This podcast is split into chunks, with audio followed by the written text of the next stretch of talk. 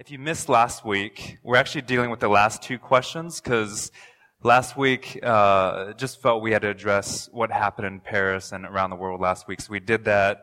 Kind of took a break from the questions. So this morning we're answering why isn't the way to God more clear?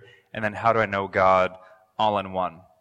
And I love this passage because it answers both of those questions that that Elaine read. Um, what, I'm, what I want to do this morning, what I want you guys to see this morning is that Nicodemus comes and he meets with Jesus. And so I want you to see Jesus this morning. I'm going to ruin the ending for you. Like, how do I know God? Jesus. um, I want you to see Jesus this morning. I want you to see what a conversation with Jesus is like. And that's what John 3 does for us. And I want you to see the perspective of Nicodemus as well and, and what he's coming from. Because odds are you're going to identify more with Nicodemus in this passage than you're going to identify with Jesus in this passage. And you'll see certain things in Nicodemus that are in your own heart. And hopefully this morning, God is going to take those things in your heart and break those down in you this morning. Um, and then I want you to see the response that Jesus gives to him. So, we're going to walk through this a little bit. This, this question kind of, uh, or from last week, why isn't the way to God more clear? It's kind of in a pluralistic context. We live in, in a very pluralistic society. We live in a society where there's so many different religions and, and people acknowledge there's so many different ways to God, all these things. And, and then you have the Christian faith. And Christianity makes no apologies about saying that Jesus is the only way to God. Um, Jesus says it. So if you're going to say you're a Christian and Jesus says that he's the only way to the Father, then we're going to say we agree with Jesus. And so it's not something out of the Christian faith as much as it is just Jesus saying it. Jesus says, I am the way, I'm the truth, I'm the life. I'm the one who draws people to the Father. I am uh, the gate. I am the door. I'm the one who shows you the Father. I'm the exact imprint of his nature. I am the exact representation of who God is, and I'm here to show you that. That's, those are all Christ Jesus' words. And so, my Christian faith makes no apologies about it. But at the same time, the Christian faith isn't one, uh, and you may be new to church, you may be new to what the Christian faith is. It isn't one that is uh, authoritarian. You know, we're not saying, we're not forcing people to, to believe that. We're saying this is the truth that God's given, and uh, it's your choice whether you believe or not. And we'll see that as Jesus begins to talk to Nicodemus. Um, in the discussion of pluralism, there's this. This is a, a Hindu Buddhist uh, kind of story parable that's often thrown out there with four, sometimes there's six, but four to six blind men and the elephant. And we hear this story thrown out there a lot. I'm sure you guys are familiar with it. This king, he brings in this elephant, he has this elephant, he brings in four, we'll go with four, he brings in four blind men, and he says, what do you, this is an elephant, he tells them, this is an elephant, and then tell me what, what you think about it. You know, one's feeling the trunk, and he says, well, the elephant is like a snake. One's feeling the legs, says the elephant's, uh, he's like a tree. One feels the tail, he says something else. One feels something else, his ear, and he says he's like a fan, you know. Um, and, uh, and the king says to them, yes, you're all right. That is all the elephant. Um, and that's often used for, there's many ways to God. You know, there's, you can go through the trunk, you can go through the legs, you can go through the tail, you can go through the ear. Uh, it just looks different to, to different people. The, the problem with that, the problem with that illustration, the problem with that story is that they're all blind. Like all these men in the story are blind. They actually don't know what the entire elephant looks like. And what if there was someone who views himself to Nicodemus and he says, We're all blind. And we see that we'll see that through Nicodemus, but I'm here to tell you what the real elephant looks like. And we can only trust in someone who's actually seen the full elephant. And so, as we walk through this passage, keep that in mind. Um, and I'm going to rephrase the question.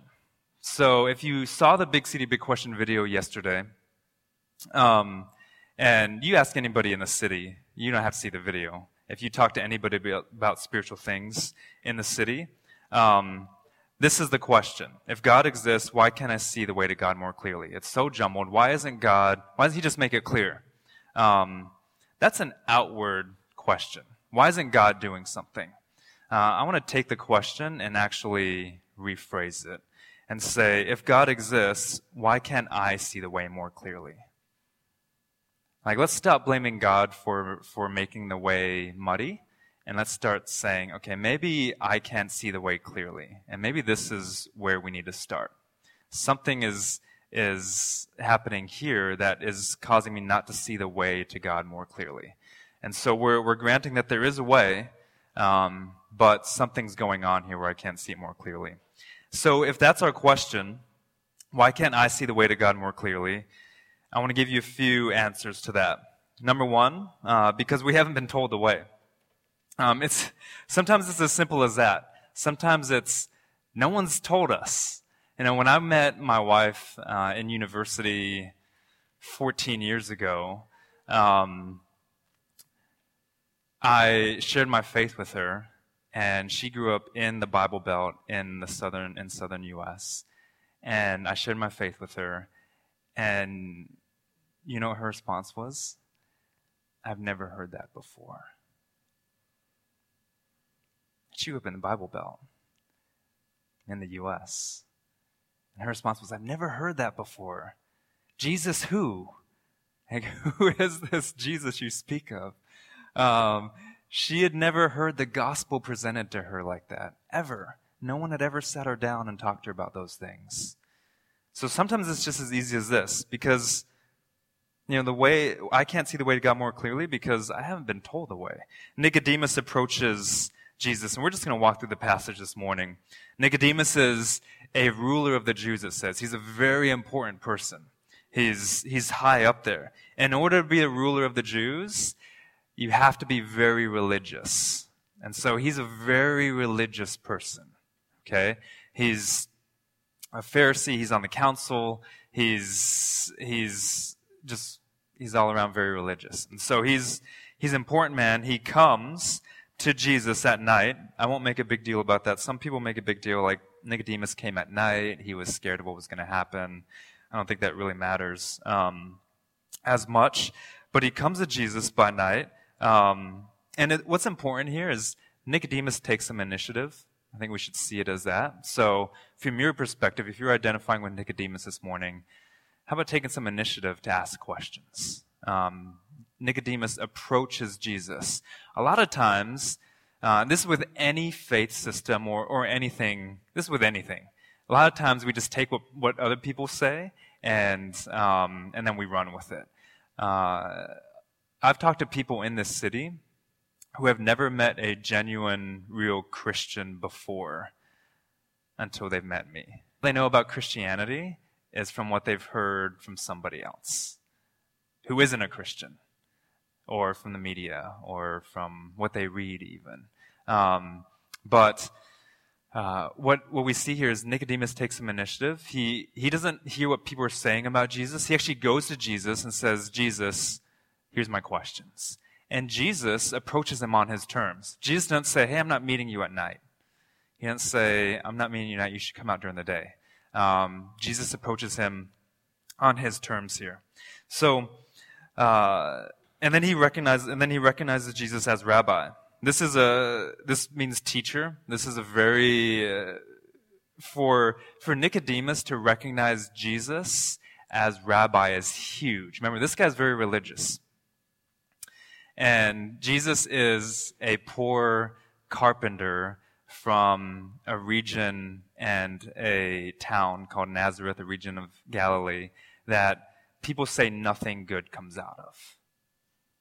People say, how can a prophet come out of that? Later on, Nicodemus defends Jesus in John 7 before the, before the council, before the Pharisees, and they say that their response to him is, he's from Galilee. There's no way he can be a prophet. So they already like take out where he's from and, and say there's no way he can do anything from God. And so for Nicodemus to recognize him as a teacher is huge. Um, but he does. He recognizes him as a teacher and you know, it's expected that Jesus is going to be ignorant in theology. It's expected that Jesus is going to be ignorant in the ways of God. He's from, he didn't spend his whole life studying like Nicodemus has. Um, and it's really awesome. Well, I don't know if it's awesome, if that's the right adjective, but uh, towards the end of the passage, we see that Nicodemus is actually the ignorant one. He's the one who just doesn't know what's going on.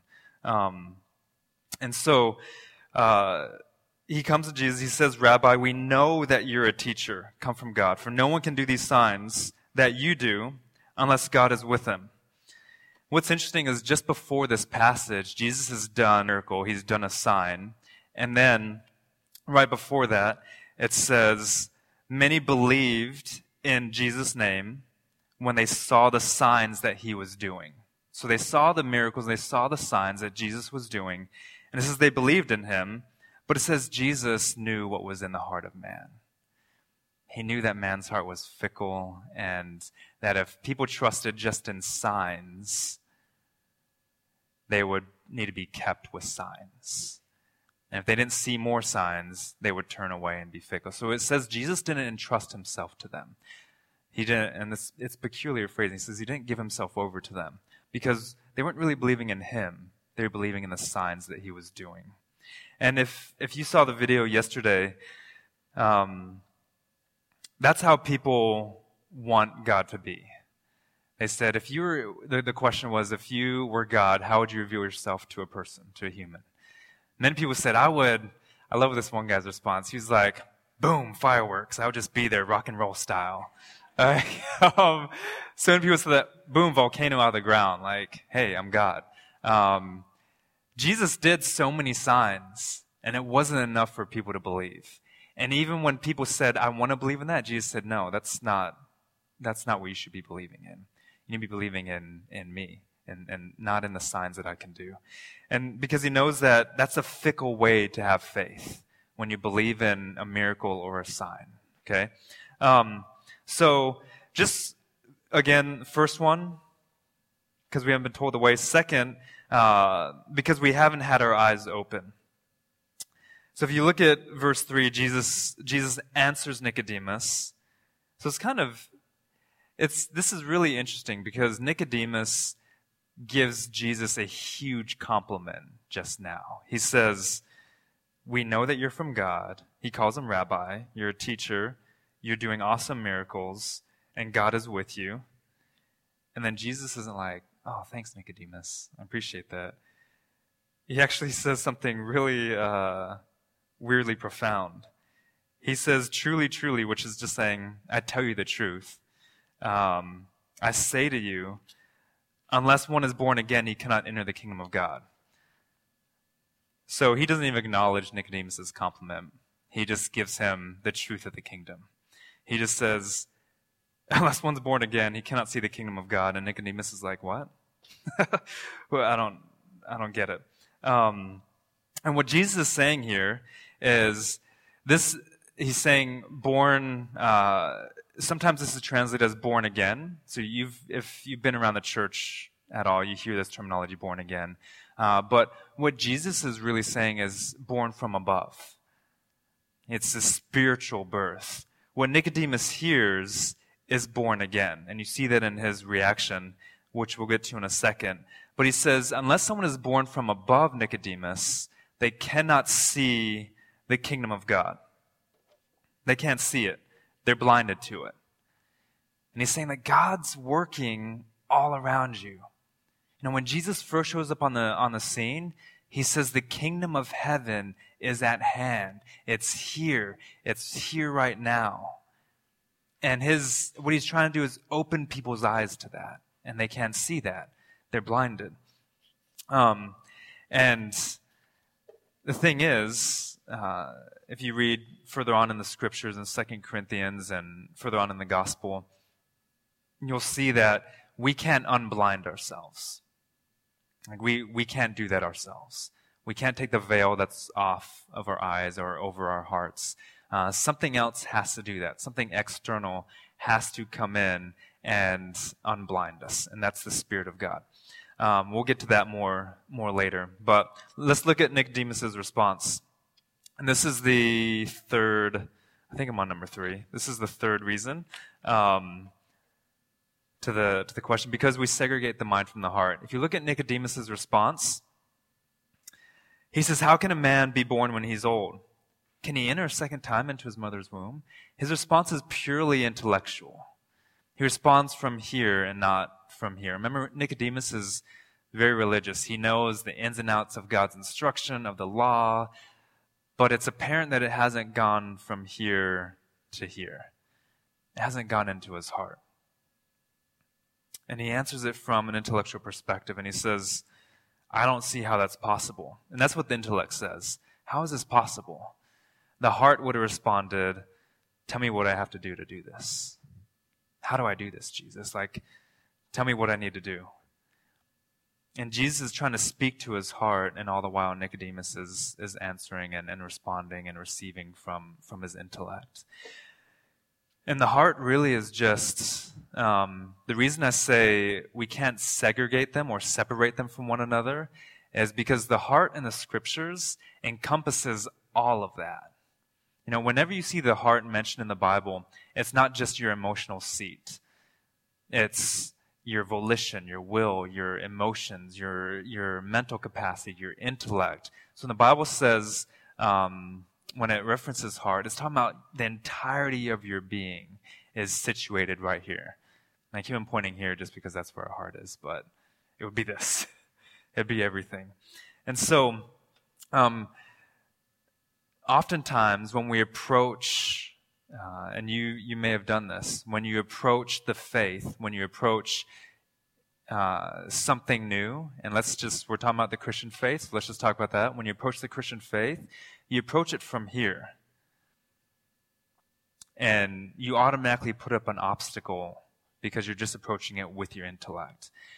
Now, I will say, um, you should approach it with your intellect, but you shouldn't separate that from the rest of your body from your heart, from your will, from your emotions, from all, you know, your soul, all, all these things that Jesus talks about.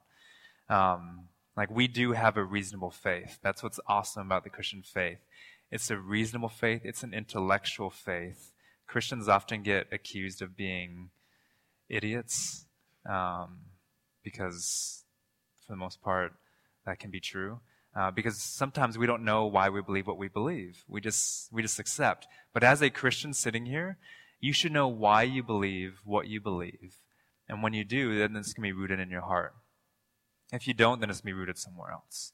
So we need to pair our intellect with, with the rest of everything else, not just not just approach things through here. Nicodemus is taking his intellect and saying, "Okay, how can I understand this, Jesus?" And Jesus is like, "You can't. You can't understand this." And he says, "This is the the next reason." He says, "Because we don't understand the kingdom. Jesus answers them and he says, Truly, truly, this is the second truly he says to Nicodemus. I tell you the truth. I say to you, unless one is born of water and the Spirit, he cannot enter the kingdom of God. So, water and spirit, both those are life giving things in the scriptures. They're, they're paired together uh, all throughout the scriptures. This isn't brand new. Jesus isn't introducing something brand new here when he says water and the spirit. He's just reading Ezekiel 36, really um, Ezekiel 36, God has already given this, this coupling to the scriptures where, where he says, he talks about water and the spirit. And so, you know, a lot of people look, just an aside for, for um, the Christians who are in here, a lot of people think this refers to baptism and the spirit, and it doesn't. And in all likelihood, it doesn't. So he's not saying you have to be baptized and you have to be born of the spirit. Um, read Ezekiel 36 later, and you'll see what I mean. So, and then actually further on in John, he brings up this, this paradigm again water and, and the Spirit. Um, again, not in the context of baptism. So, um, just that's an aside. Back to this. Um, he says, So unless one is born of water and the Spirit, he cannot enter the kingdom of God. A uh, Daniel and and uh, I like one of our mentors. His name is Bob Roberts. You guys hear us talk about him all the time. He says he says the point. He always says this. The point isn't just to get into the kingdom. Um, you know that's the goal of the gospel of salvation. He would say. Um, is, but the gospel of salvation is our, the beginning of our journey into the kingdom. And so we often talk about the gospel of salvation in terms of getting into the kingdom of God. Like, I'm just here. I get into heaven because I'm saved or I believed in Jesus. And that's, that's just the beginning of your journey of faith. You know, the gospel of the kingdom is much bigger than that. The gospel of salvation kind of fits into the gospel of the kingdom. And we're just entering into the kingdom, and Jesus wants us to live abundantly through that. And so it'd be like, so Missy and I, we had um, we had a bunch of people over for dinner this week, and uh, it'd be like us having people over for dinner, them coming in and standing in the foyer while we're like, hey, you know, welcome, come on in, glad you're here, glad you're here for dinner. Um, why don't you guys, why don't you guys just stand right here? And then it'd be like Misty and I and, the, and our girls going and eating dinner in the other room. Now they can see us over there eating dinner. They can see us having a good time, and maybe sometimes we'd, we'd say, hey, how are you guys doing? Um, but they're still standing over there. And then we finish dinner and then go and say, all right, thanks for coming for dinner, guys. Like, that was awesome. We had a good time together. Um, that, that would be like the gospel of salvation. If that was your, the extent of your Christian faith. You're just walking in the door and you're just standing in the foyer. And you see things going on in the kingdom but you haven't taken the next step to be a part of those things. Okay? Jesus is saying, Come on in, sit at my table. I haven't invited you to observe me eating dinner. I've invited you to dine with me. That's the gospel of the kingdom. And so when Jesus says here that one who's one, someone who isn't born again cannot see the kingdom of God, and then two, unless he's born of water and spirit, he cannot enter the kingdom of God. That's what he's talking about. He's talking about something more than your individual personal salvation, although that's a huge part of it. Jesus came in and he died for you. But he did that so that you could be part of something much grander than yourself. And so, um, you know, a big hindrance for us that we can't see the way more clearly is because we just don't understand the kingdom. Uh, we don't understand the gospel of the kingdom. And so, if you think about think, think about Nicodemus here. Um, think, and Nicodemus right now, he's getting his world rocked. Like, he's never heard this stuff before. Obviously, you can see by his responses. And like I said, some of this isn't new stuff. He's just never really, it's just never settled into his heart before. And so, if you think about people who are outside of the, the Christian faith, um, when they hear us talk about, as Christians, just individual personal salvation, how do you think that sounds to them? But when they hear us talk about something much greater than our individual personal salvation, or in addition to our individual personal salvation, that does something so much, so much greater. Like that's why at Trinity Life we talk about identity and destiny and influence. We don't just talk about identity and stay there. We talk about identity, which moves to destiny, which moves to influence. Our identity in Christ, our destiny in Christ, and that way we influence our city and the world. That's the gospel of the kingdom. So, um, let's keep on moving through this. I don't remember what number I'm on, um, but the next one. the next reason is because we try to get to God ourselves. So we see Nicodemus here in verse 6. He says, uh, or Jesus says to him, That which is born of the flesh is flesh, and that which is born of the spirit is spirit. Flesh here is really referring to just human frailty, human weakness. Um, yeah, our human way of doing things. And Jesus says, when you try to do things in the flesh, it's always going to lead to, the flesh. It's just perpetual death, perpetual weakness, perpetual human frailty. It just perpetuates that. But he says that which is born of the Spirit is spirit, and the spirit brings life. It brings the spirit. He brings empowerment. He brings um, uh, so much more. He, he takes what's dead and he breathes life into it, and that's incredibly unique in the Christian faith, guys. If you look at if you look at our pluralistic society and you look at the the different what people would say were different ways to God. I hate to ever use like all or I, I hate to use absolutes when I'm talking about things like this, but I would say the majority of other other ways to God, and maybe even all, you're doing it yourself. You're trying to get to God. That's what religion is. Religion is man trying to make his, his way to God. It's, it's us as, as mankind trying to craft a system to get to God. This is the Tower of Babel in the scriptures. They're trying to make a tower to get to God. And God says, no, that's not how you get to me. Um, but the Christian faith is incredibly unique where it doesn't say that. It says, actually, there's no way you can do anything to get to God. That's the beauty of it. That's the freedom of it, guys. Like, you don't have to do a single thing to get to God because Jesus says, I'm here. Like, I came to you. John says the Word was made flesh. Jesus is the Word, and He took on flesh and He came and dwelt among us. We didn't have to go to Him because there's no way we could bridge that chasm. And Jesus said, Because of that, I'm going to come to you and I'm going to show you the way. And so,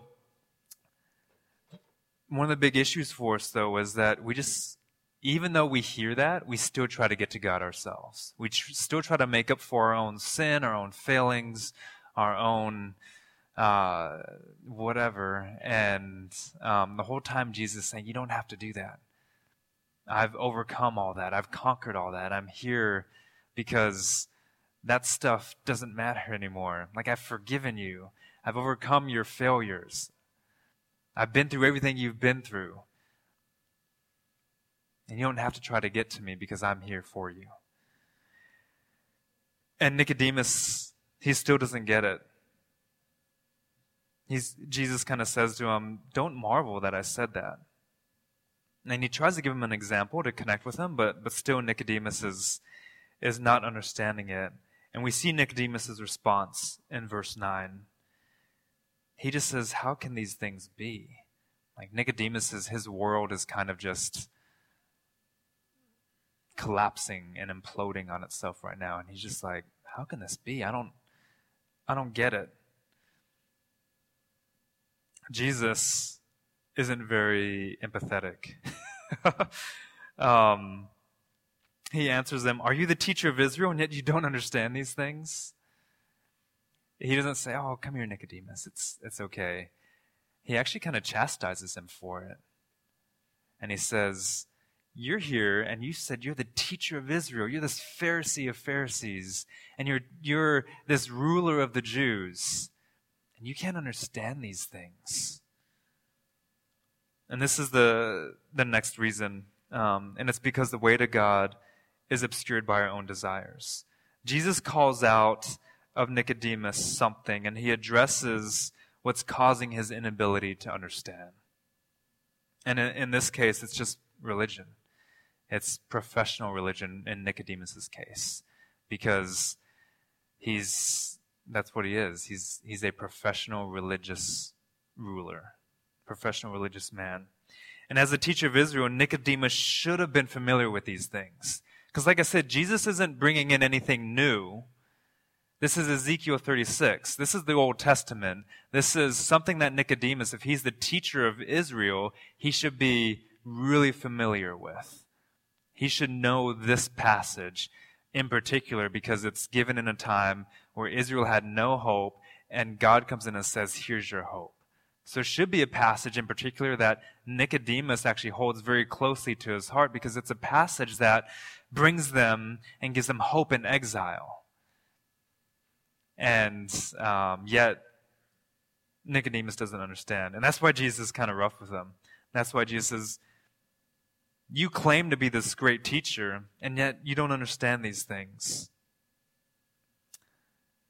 What would Jesus what would Jesus address in your heart?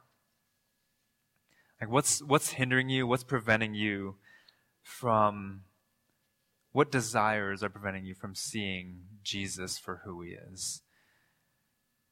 In Nicodemus's case, it was actually something something good something he thought was good, religion. Are you consumed with something that's taking the fulfillment and the place of, of just seeing Jesus clearly? Are you going to sacrifice your intellect for eternity? Are you going to sacrifice um, yeah, I mean, there's so many things family and career. Like for Nicodemus, this was a career thing. For you, it may be a family thing. And Jesus responds, He says, Truly, truly, a third time. And still, there's something just preventing Nicodemus from understanding. And this is the last one. It's because the way to God requires belief. Jesus appeals to something that Nicodemus is familiar with, and he says, Okay, I'm going to approach you on your on your grounds, Nicodemus. Still, like he's been doing this and doing this, and he points him to Moses and the serpent. He says, "The people were dying, Nicodemus, and Moses lifted up this serpent, and that's a picture of the Son of Man." He says. He says, "Whenever the Son of Man is lifted up, he's referring to himself. Whoever believes will have eternal life." And Jesus also gives this truth that's a truth that's really difficult to grasp. The Son of Man became flesh, he descended in order to ascend so that you would have eternal life. And I love this phrase, eternal life. You know, sometimes we think it's just this phrase way out in the future. But Jesus is saying, not, he's not, there's two words for life in the Greek. One is bios and one is zoe. This is zoe life. Like, this isn't, he's not saying, I came to give you physical life. He says, I actually came to give you a different quality of being, of living, not in the future, but here now, give you eternal life. And I don't know what you're hurting with this morning. I don't know what you dealt with this week. I actually had a pretty crappy week. Um, it's been a really bad month, actually. Um, but Jesus' promise is Zoe life. It's a different quality. It's bigger than your problems, and it puts your problems in perspective.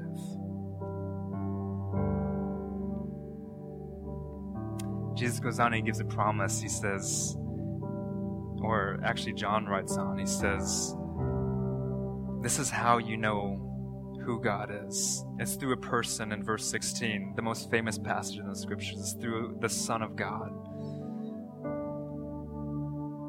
And he had a purpose, and it wasn't to condemn the world, he says. It was actually to give the world life, to free the world.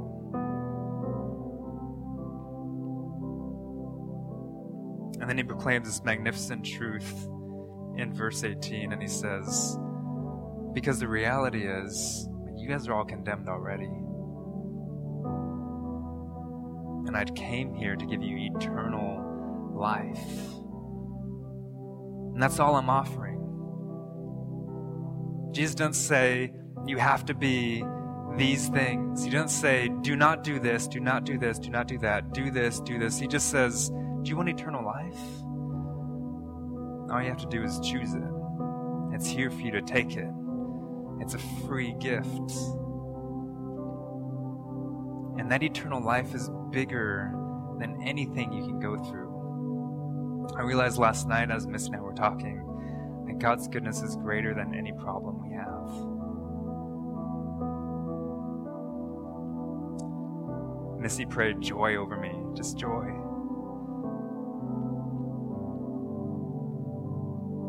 that his joy is just so much bigger than, than anything. This past week, um, I was with my four year old daughter, uh, Reagan. She has this pink blankie. it's actually generations in our family.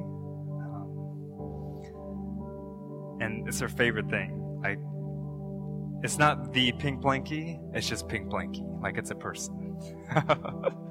like this is like her friend. Um, and Like, she carries this around. She can't go to sleep without it. Things like that. Or she could, but we don't let her. and she was standing on the bed holding her pink blanket.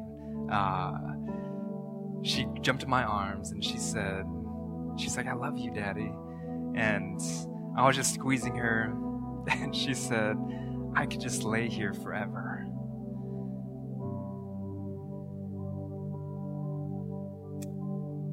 And I was so touched by that. I was like, oh, sweetie, that's so great. And I have my eyes closed, and I look up, and she's nuzzling her pink blankie. and I was like, wait a second. You talking to me or Pink Blanky? And she was like, Pink Blanky.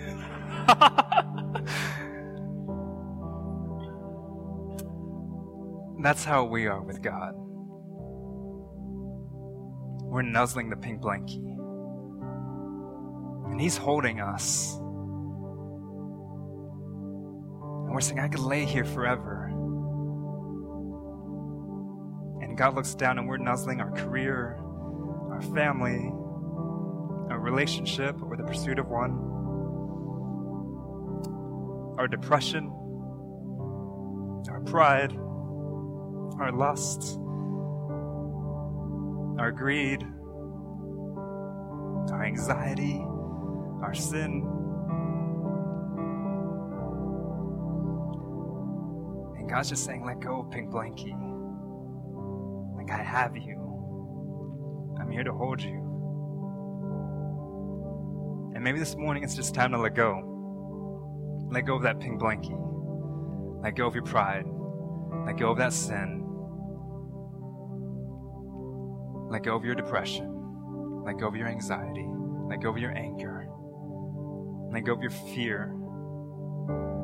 And just take the next step of faith like Nicodemus did and say, Jesus, I just want to talk to you this morning. And then truly we could say, I could just lay here forever in your presence, Lord Jesus. Let's pray. Father, thank you that you don't give up on us.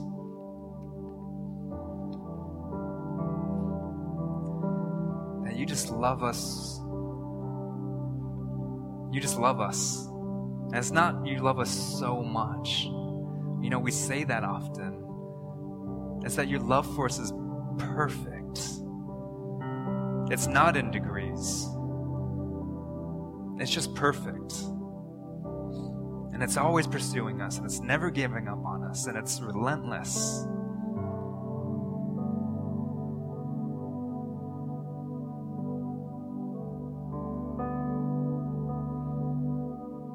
Just want to declare your love this morning over us. And I accept your love this morning for myself. I can give it to others. Father, the reason we don't, the reason we give anger more than love, the reason we give hate more than love, the reason we give condemnation and judgment more than love is because we haven't experienced your love for us and the greatness and the depth of it, what we sang earlier. So please, in this moment, just let us experience the depth of your love for us. Wash your love over us. Spirit, be here with us. We just honor you and exalt your name, Jesus, in this time.